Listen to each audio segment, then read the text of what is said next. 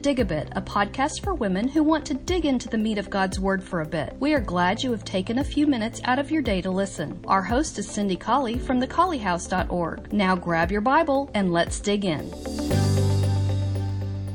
Hi there. I hope that you're having a good day. I hope you're having a good study on commandment number nine Thou shalt not bear false witness.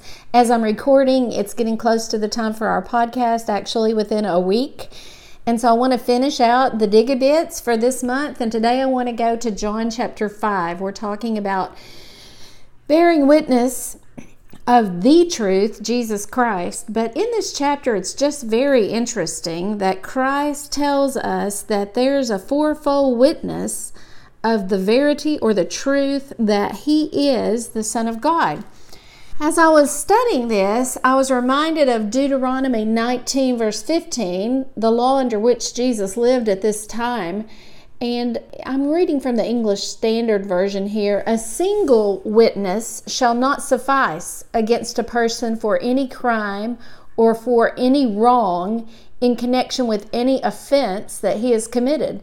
Only on the evidence of two witnesses or of three witnesses shall a charge be established. That's Deuteronomy 19, verse 15. The King James Version renders it this way One witness shall not rise up against a man for any iniquity or for any sin in any sin that he sins. At the mouth of two witnesses or at the mouth of three witnesses shall the matter be established. The New American Standard says it this way A single witness shall not rise up against a person regarding any wrongdoing or any sin that he commits on the testimony of two or three witnesses, a matter shall be confirmed. So I think it's interesting here that under the Torah, the, the Torah under which these folks lived in John chapter 5, these Pharisees that were making an accusation against Jesus because they wanted to kill him, it was required that they have two or three witnesses to establish the offense. Jesus, however, comes back to them with the the sort of the other side of the argument here saying, But I have a fourfold witness that I am indeed God, that I am God the Son. It's interesting that they were accusing him of two things first of all, of healing on the Sabbath, and we find that incident in chapter 5 in the first few verses there. But in verse 16 it says, And therefore did the Jews persecute Jesus and sought to slay him because he had done these things on the Sabbath day. So they had that accusation that he had broken the Sabbath. But then in verse 18, we read, Therefore the Jews sought the more to kill Jesus, because he not only had broken the Sabbath, but also because he said that God was his father, making himself equal with God. So they had this joint accusation against Jesus. And they were crowding together as a group of witnesses against Jesus, trying to kill him. And then Jesus, as if it were a court of law, and it really wasn't here, they had no court, they had no legal accusation against Jesus. But here, Jesus gathers his own witnesses. And I just think this is remarkable. We have Jesus as the lawyer here, the author actually of the law, gathering his own witnesses. And there are actually five of them if we count Christ himself.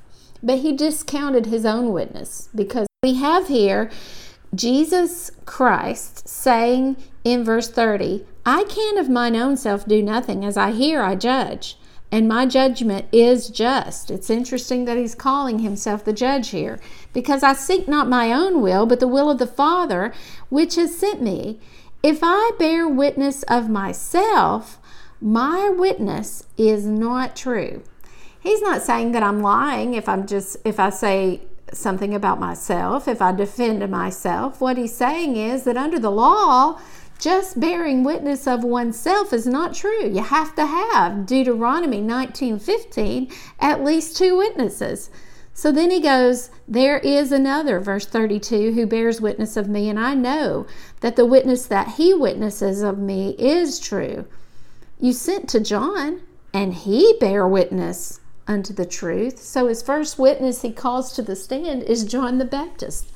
And we have read in chapter 1 of John, verses 15 and 19, that John is testifying that the Word has come in the flesh, and that Word is Christ Jesus. But I receive not testimony from man, but these things I say, that you might be saved. He was a burning and a shining light, and you were willing for a season to rejoice in his light, the light of John the Baptist. He says, But I really don't need the witness of man. Verse 36 I have a greater witness than that of John, for the works which the Father has given me to finish, the same works that I do bear witness of me that the Father has sent me. He's really looking at these Jews and saying, You know what was prophesied, and I have done exactly what was prophesied.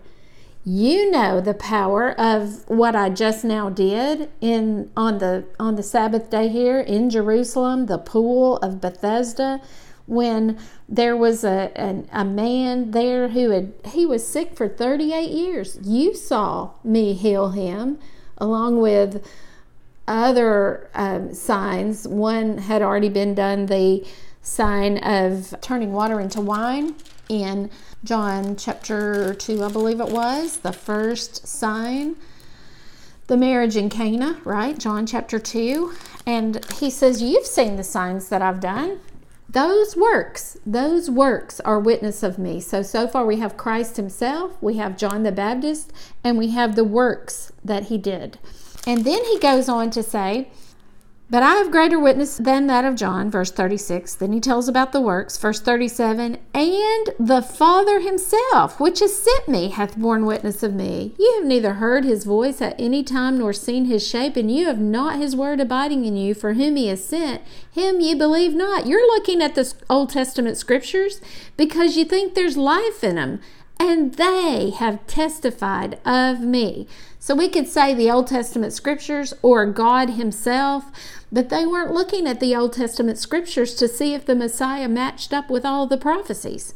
So God Himself in the Old Testament scriptures bore witness that this is indeed His Son. I receive not honor from men, but I know you that you have not the love of God in you.